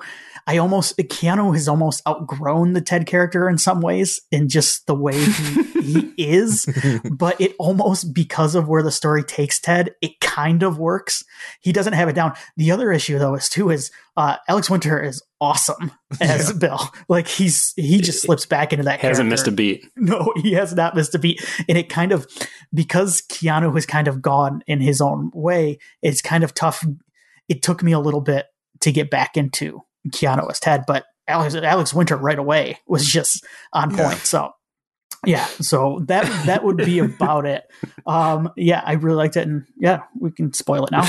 It's because it's because he hasn't acted since the nineties. I know. I took a I took a screenshot and I sent it to my brother earlier. My brother's a giant Bill and Ted fan, and uh, he even told me he's like, I have a hard time be deciding between Bill and Ted one and three, which is which I think is the best. And I was like, holy shit! This is before I watched Face the Music, but I took a screenshot of trivia earlier. It said to prepare for his role as Bill, Alex Winter took acting lessons again as he was busy with his filmmaking career. like he had to relearn how to act. and yeah. Uh, yeah, I agree though. Like Keanu's just so serious. Like he felt kind of like John Wick in in the Bill and Ted movies sometimes. Like even his voice is very different, which I get you age and things change, but Alex Winter was so shockingly the exact same that I was like, this is a weird contrast now. But you're right, the story does kind of lend itself to to making it a, a little more palatable. Mm-hmm. Um, I just wanted to say real quick, Willie Willie was planning to be with us tonight, but he had to uh, he had to step out, unfortunately. But he wanted to say, "Tell the world I liked Bill and Ted. Death and the Robot Dude were the best." And mm-hmm. I just have to say, robots having like moral crises are always fucking hilarious. Always comedic. hundred percent of the time. I like I really only can think of uh Hitchhikers and and, and uh, Marvin and, mm-hmm. and Alan Rickman voicing a robot that is just like depressed is incredible to me. Um, and this robot as well also is fantastic. so I just man, yeah, no, fantastic. And Bill Sadler once again. Bill, it's hard not to. Bill Sadler is just incredible as yeah. as death and there's i don't know what else there is to say about the, it and the girls the girls uh samara weaving and, and brigette lundy-paine are so good. Yes absolutely. they are so so so good. They, especially uh the one who plays billy Brid- brigette lundy-paine i think is her name. Yes. Uh, who plays ted's daughter. She is doing a better ted than keanu is and yeah. it's it's remarkable yeah they do it's it's a very like and that's the thing. I don't necessarily think there's room for like them to continue on a Bill and Ted series. Like I don't know that I want to see that, but they do such a good job portraying those roles and fitting into that. Mm-hmm. Like seeing them go through the same journey that Bill and Ted went through in the first movie is just a similar journey, at least a, a very excellent journey, one might say. Uh, it's just very entertaining to kind of like see see them emulating that and bring their own twist to it and just kind of uh even the the gender swap of it as well i think is a lot of fun too so um bill and ted but, in the in the comics and in the early iterations of the script i read they they had sons and they switched uh, they switched it out to have daughters um uh, and it kind of they said it kind of cracked the script for them in a lot of ways and i think it's way out. better. Yeah. Way better yeah. Because the the Sons thing they said they were just they were just complete carbon copies of Bill and Ted. Yeah, it was just little just, Bill and Ted's running around. Mm-hmm. Yeah. Yeah. Well, and the fact that like I guess well we can talk about it in spoilers. So let's get to spoiler Terry right now. Um I was just going to say I think it's interesting that like um it's interesting that the kids kind of glom on like there it, it, it's almost as though the kids are operating on a on a on a more intelligent level than original bill and ted are because of the fact that they kind of like they're like we want to help our dads in this mission and they go about it in such a better way than bill and ted who are just kind of like we need to go through time and find out what we did because we don't know what we did or and we're not coming up with the song like i just think i appreciate the fact that like the kids like everything clicks in that final scene of the movie basically but the fact that like the thing that brings them on their journey is the idea of like we want to help our dads and we can do this with the time machine because that's what they did when they were younger. Like it's fun for me. The most fun part about this movie is looking at the people who treat the history of bill and ted as true and the people who completely discount the history of bill and ted and kind of seeing how those things come together in like the the the current timeline and i i think that was a lot of fun just kind of like you know the the couples therapy scene i think is a lot is very funny for a lot of different ways but also the fact that like when it finally comes down to like time travel and things like that uh the the actress who's playing the the therapist is just kind of like you people are crazy. I need to see you five times a week. That's very good very good. Yeah, that um, you touch on the. That's the other thing too. I like about the the characters of the the younger generation and the daughters. They're they're open. They're a lot more open minded in some ways than mm-hmm. and and not even Bill and Ted aren't closed minded. Bill and Ted filter everything through their heavy metal though mm-hmm. sensibilities. like everything for Bill and Ted is filtered through that. The their daughters just kind of love. That's the other thing about their time travel too is they don't go for they don't try to get people their parents or their dads would like. They get people they like and mm-hmm. then they use them to synthesize everything together. So I think I think that part of it's really cool. I think I think this is a love letter to music in a lot of ways. The movie, actually, in just in just the way it is, and I, I really liked that about it because Bill and Ted has always uh, had music kind of at the forefront of it too. But this is a love letter not just to like metal music, but to music as just a uniting thing yes. amongst humanity. And I think that's it's kind it's very touching, especially at the end. But I also like that they're not like music snobs either. They they like what they like. And even with Death, when he's talking about his 40 minute bass solo and the album that everybody hated, they still find they still find ways to pick out uh, parts of it they like to encourage him to continue on his path. And I really I really love it because they're just positive people. And I, I like that you touched on the earnestness, but everybody in this movie, it's just such a positive movie.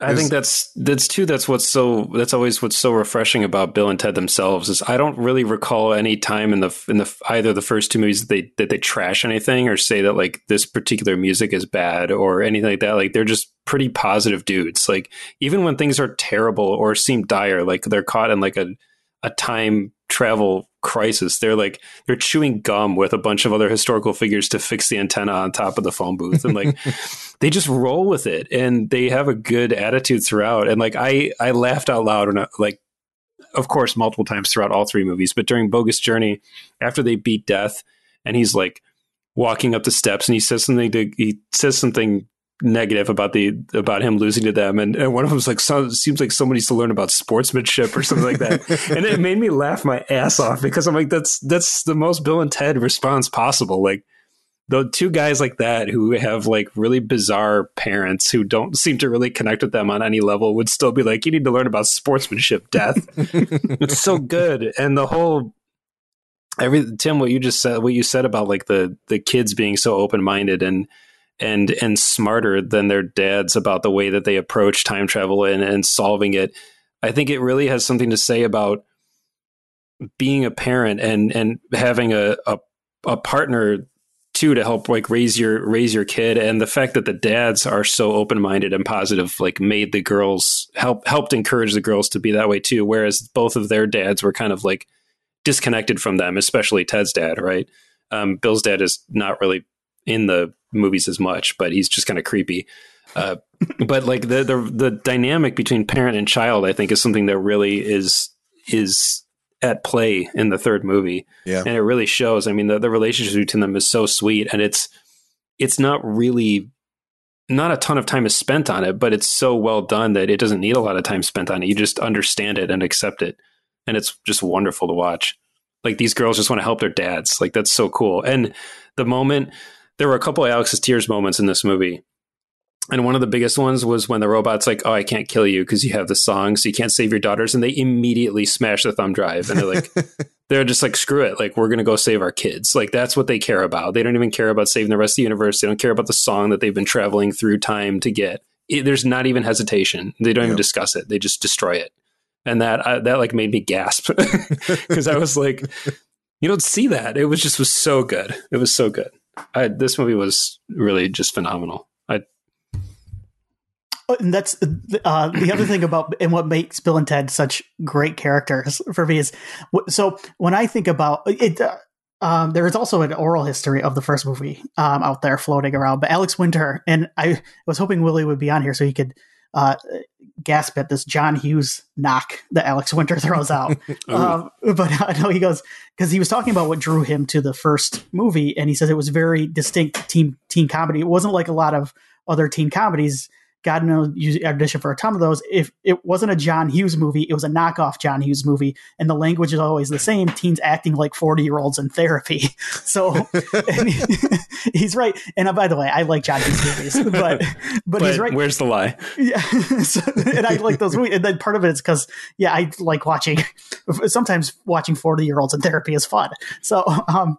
I, uh, but Bill and Ted felt so real, like they felt like teenagers, and they feel like middle-aged men in this and they also what i love about bill and ted too is if you if i were to be presented to this situation and they're telling me about all of these things and time travel and uh, the space and time and all this blah, blah blah and all the history and all the people that have lived on Earth. Like when I think about that kind of stuff, my head just collapses and I can't function. But Bill and Ted just they accept it and they go, "Well, yeah, that's how it is. We got to do something about it." And like that's why they're the best characters.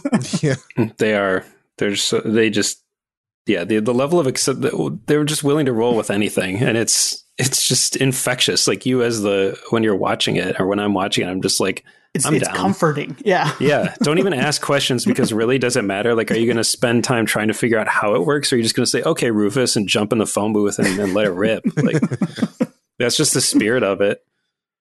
It's a, it's a beautiful lesson and motivation and just kind of going with the flow. Absolutely. Yeah, don't sweat the small stuff. Um, I think that the whole the whole final sequence, I, was as I was watching the movie, I was like, "How is this going to come together?" And not in like a skeptical or doubting way, just a genuine like curiosity. I was just like, "How how is this all going to tie up nicely, and how are they going to do this, especially with the timeline that they that they had established?"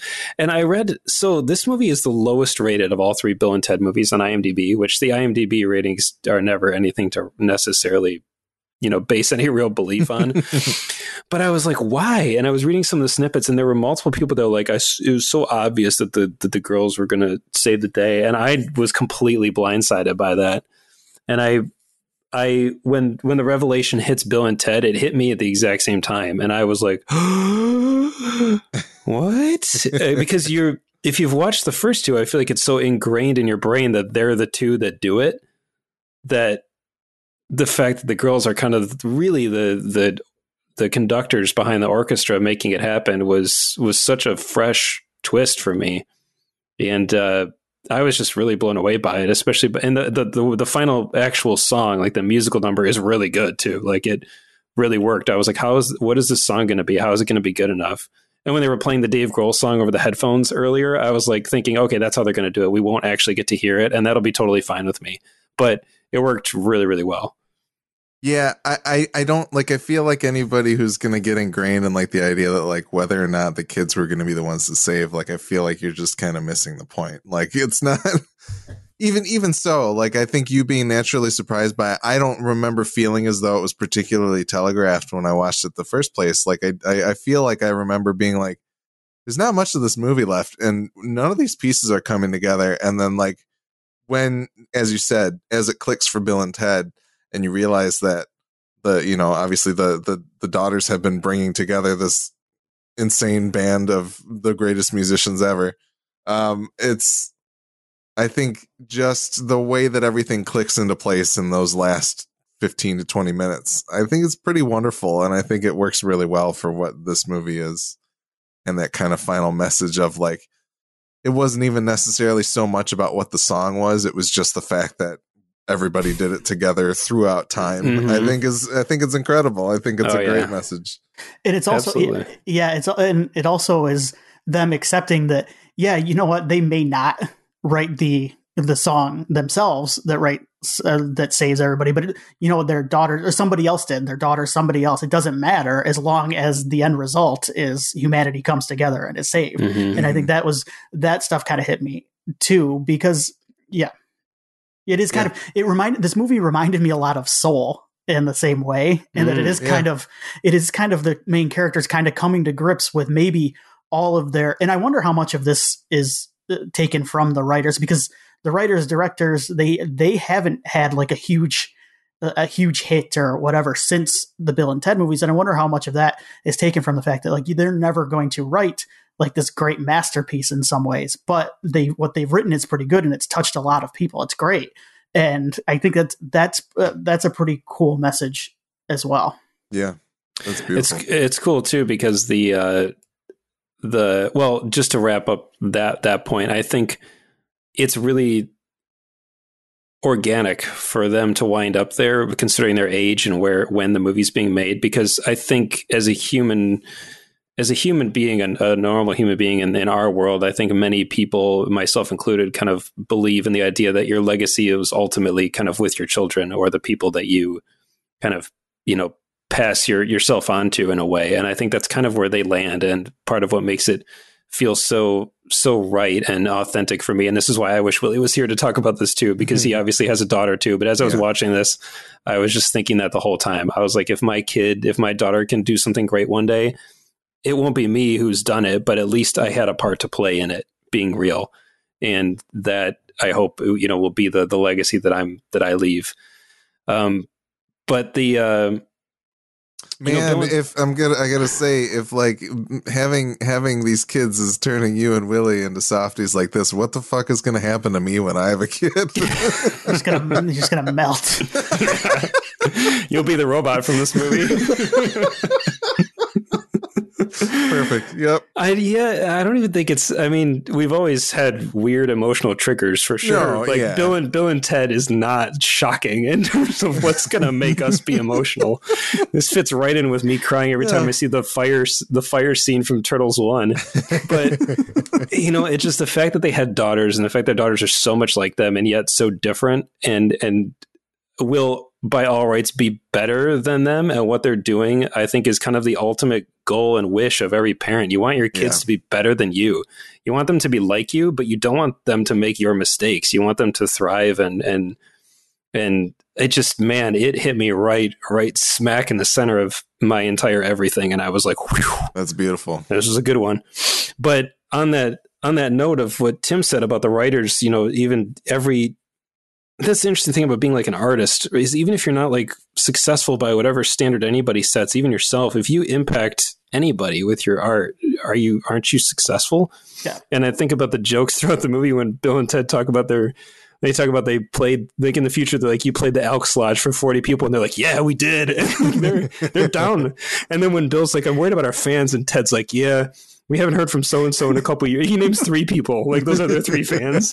And it made me laugh my ass off because he knows all their fans by just by name. And he's like so and so and so and so we haven't heard from in a couple years. And it was it just made me laugh so hard because like they're fu- they're fine with it. They're obviously upset that they haven't yet written the song that is going to unite the the cosmos and, and fix reality but But they're they, also like they they picked themselves up so many times after all their failures at writing this hit song, right? They they've continued to keep going. It wasn't like it's hmm. so good that this movie wasn't like somebody trying to convince Bill and Ted to come back together, right? They've always been together. and and that's just I think that's pretty beautiful because it could have been easy to just kind of be like Bill hasn't spoken to Ted in 40 years and like and all anything like that I feel like is kind of like the obvious version of it Yeah. whereas I feel Yeah. like they've they've really put some thought into how Bill and Ted would carry themselves throughout the years, which is beautiful. even the even the shitty future versions of themselves are still together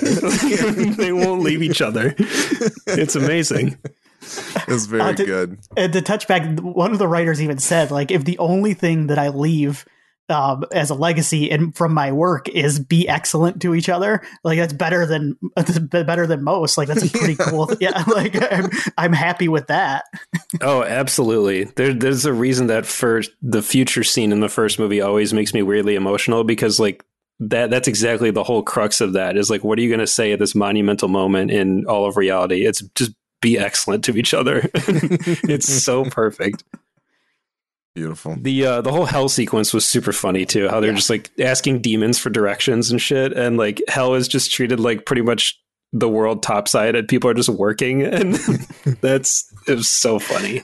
Yeah, Bill Sadler is a comedic. The uh, Dennis McCoy, the robot, is a comedic yes. highlight.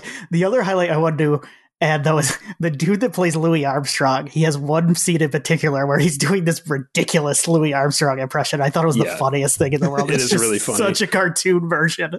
Yeah. It's weird that I know what a cartoonish version of Louis Armstrong would be, but I immediately thought the same thing. No, and I even love like at the introduction of Louis and the fact that like they're not this movie isn't this movie and the previous one has never been about like the technology that they bump up against you know, uh, Beethoven, Beethoven in the first movie walks into the store with all the keyboards and is like, I'm going to rock this shit right now because I know mm-hmm. what's going on here. And the fact that, like, uh, Louis Armstrong doesn't even bat an eye at like the cell phone in his hand as he watches the video of Jimi Hendrix is just like I don't know. I love the like the the trivial nature of technology in the eyes of this movie is is just it's a lot. I think fun. that's part to do with the infectious charisma of Preston Logan, be it yeah. the dads or the daughters. Like they just make you say, "Cool, man." Like, all right, like you're just down. They're the Willie Gibbs that are just kind of like, all right, I guess I'm going to listen to what you say and buy Marvel vs. Capcom 3, even though I've never really enjoyed the first few games. well, I try to, I'm trying to think of like if someone, someone said they were from the future, and they had to be this really cool looking piece of technology, what I would do. It's not like I would throw it against the wall. like no, no. And that's, well, that's, I mean, it depends no, on what era you're from. yeah. yeah, no, I, I, you know, it could, it could have just been like, it doesn't necessarily have to be that, but like not oh, even oh, no, questioning yeah. what's happening before your eyes. I think it's it's fun. Oh, for sure. Yeah, I was building that. Yep. Um, the only other thing I wanted to touch on real quick too, and ask you guys, and get your thoughts on it too, is the the wife subplot in this. So I've I've kind of mixed feelings about this because I think some of it was cut out too for budget mm. reasons, um, but I think it actually kind of works in its favor in a lot of ways because I kind of dig that they do the they do the gimmick where it it, it happens in real time. Like the last 70 something minutes of this movie happen in mm-hmm. real time how they present it and it also i kind of like the end where they just come back and they've had their own journey off screen mm-hmm. so i didn't know if i didn't know if you guys had an issue with the because i've seen that pointed out as a, like an issue yeah i mean i feel like i feel like that um you know, the idea that the Bill and Ted movie is about Bill and Ted, I think is okay, right? yeah. But it's it is a little bit of a bummer that like they don't necessarily like that implied journey I think is funny, but you know, what what did we miss out on? Like if it got cut for a reason, it got cut, right? So it also kind of feels like one of those weird things like a wake up ron burgundy where like if a dvd set ever comes out maybe there's like a separate movie that's just the other side of the coin from the the wives perspective. Wake up ron burgundy is wild. I've never actually watched it. No. But i probably it's should. nuts. Yeah. But i don't know. Nick did you, did you have any thoughts about the the wives subplot no, I, I didn't find it problematic because, like you said, it's a it's ultimately it's Bill and Ted's movie, and it it's it is often in Hollywood problematic and easy to point out that female characters may be underwritten, mm-hmm. but it's not it's not malicious in this movie and it's not because they're absent or because they're heartless characters like they they encourage them to go on their journey to make them seemingly leave them and they kind of are like you guys have to do what we're going to try to go fix this. Uh, and we love you guys. Again, it's still the plural at that point. They don't do the individual I love yous, but it's just it's handled in a way that I kind of buy. And the relationship with the with the princesses has always been really weird and like probably pretty lined with like misogynism, but at the same time, because it's Bill and Ted, like they don't it, it's it's not like an intentional thing. It just is kind of who they are, and they're just kind of dumb, and you just you love them anyway. Yeah, It's also awesome that they are the only two who also know for a fact that they've time traveled, and there's this weird kind of like understanding on that level where they have to turn to the therapist to be like, "Oh no, we are from 1408." like they have time traveled, and like they they're they're kind of like confidants in that regard, and I think that it's part of what builds up the the nature of that better half. Like you hope that your wife is going to be your better half, and you're going to be partners in crime, and they like are really the two other people in the in the world who know them best besides death maybe and who are just kind of their ride or die because yeah they literally plucked them out of time and they're still sticking with them like that's that's true love right there. For sure. Uh, yeah it's it's great. It's an it's an awesome movie and an awesome trilogy. I pulled up my notes. There were a couple things that i forgot to mention. Uh this movie has great fake magazines and cover art. Oh yes, which I think mm-hmm. always. oh, a, the Bill and Ted albums are so funny. Yeah, it's all fantastic. all that stuff at the beginning is just great. Um, the title of their song at the wedding that which binds us through time, the chemical, physical, biological nature of love, and the exploration of the meaning of meaning, part one, is just, it's so good. I feel like that's in there just for Coheed and Cambria fans, probably, but it's, it's so funny. Hilarious. And the ensuing it's, performance. Yes. And I like that their daughters kind of they dig the song too. Yeah, I dug the song. Yeah, they're all about it. the way that uh, Ted's daughter, or no, Bill's daughter, compliments Ted on his theremin playing is so funny. yeah. Um, and then uh, it's it's hard to replace George Carlin, but I feel like Kristen Schaal does a great job as Rufus's daughter. yeah, I liked like, her. Her positivity and just her uh, her mannerisms and things like that. I feel like are are good for you know not that not that she plays a similar role into what Rufus really does in the other journey, but other journeys, but um I, I really like Kristen Schaal quite and, a bit. So and Ted Ted's wave to the Rufus hologram Yes. And oh. like when he waves to it, it's awesome. Breathtaking. Yeah, that was a that was a goosebumps moment for yeah. sure. Like seeing the Rufus hologram step out and deliver like the lines from the first movie was pretty mm-hmm. amazing. That was beautiful. But yeah, no, we all like Bill and Ted, which uh, is is good news for a Bill and Ted movie coming out so many years after the the first two. I'm I'm happy Anthony, I didn't really, I didn't say uh, anything about it, but Anthony Carrigan, who plays Dennis Dennis Caleb McCoy, was so good. Have you guys have you guys watched Barry? I know no. he's in it. I have not. Oh, he's breathtaking in Barry. He's so funny. And I didn't know he was in this, and I didn't know that was him until he accidentally kills Ted's dad. And then the way his eyes got wide and he just kind of looked around, I laughed out loud so hard because it was not what I was expecting. But also, I was like, God, that looks like Anthony Carrigan. And I looked it up and it was. And I was like, oh my God, this movie just got even better. He's so funny. That's awesome. I need to watch Barry. I've heard so many good things about oh, it. man, it is really, really, really good. Yeah. Uh, any other final thoughts, Tim? I just think this is a wonderful capper to the series. I'm uh, totally at peace with Bill and Ted. If they want to make a movie about the daughters, go for it. But I just I I loved it. Yeah, Nick, any final thoughts? I wish that they had gone a different route with the drummer because I ah. really thought it would have been a really awesome opportunity to have a, a famous drummer cameo or any sort of percussionist that could have that could have been in there. And so, like the cave the cave woman thing was fine but like you're you're stacking up all these like you know kind of famous and groundbreaking musician cameos and I kind of wanted one from a drummer because drummers sometimes get the get the shaft and don't get the recognition.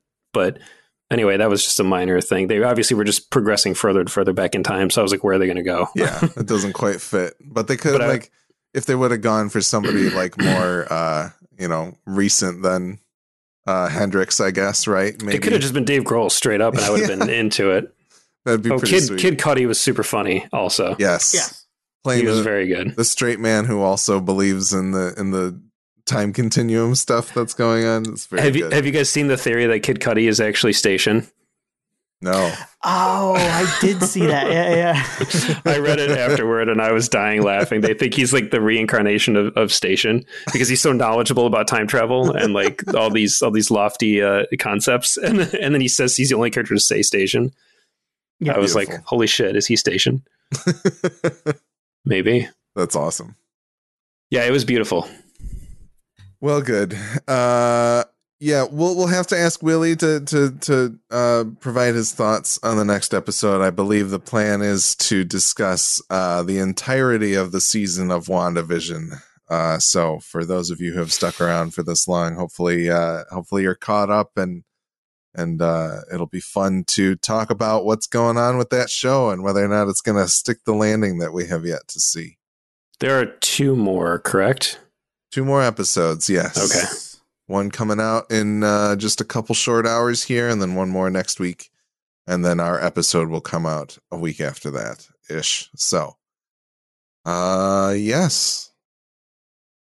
That's about it for this episode. MidwestFilmNerds.com for the rest of our episodes. Patreon.com slash Midwest Podnet or uh, mpn.bz slash Patreon. Check those out. Please join us. We would appreciate your patronage, and hopefully you would enjoy some of the bonuses that you get access to for doing uh, for doing such a thing. Uh, Horror Movie Yearbook has a new episode coming out uh, next week, and also Midwest Game Nerds will be out after that. Um, but yeah, we're uh, we're excited to be back. I feel like I feel like this was in full swing. You know, a normal episode of the Midwest Film Nerds, and it's nice to be you know back in it with you guys. So mm-hmm. Mm-hmm. bloated bloated runtime and all. yeah, absolutely. but hey, if, if, any if any movie is worthy, I mean, this episode is now longer than Bill and Ted Face the Music. So for sure, yeah, absolutely. Uh, but yes, Kyle XY, go watch a movie.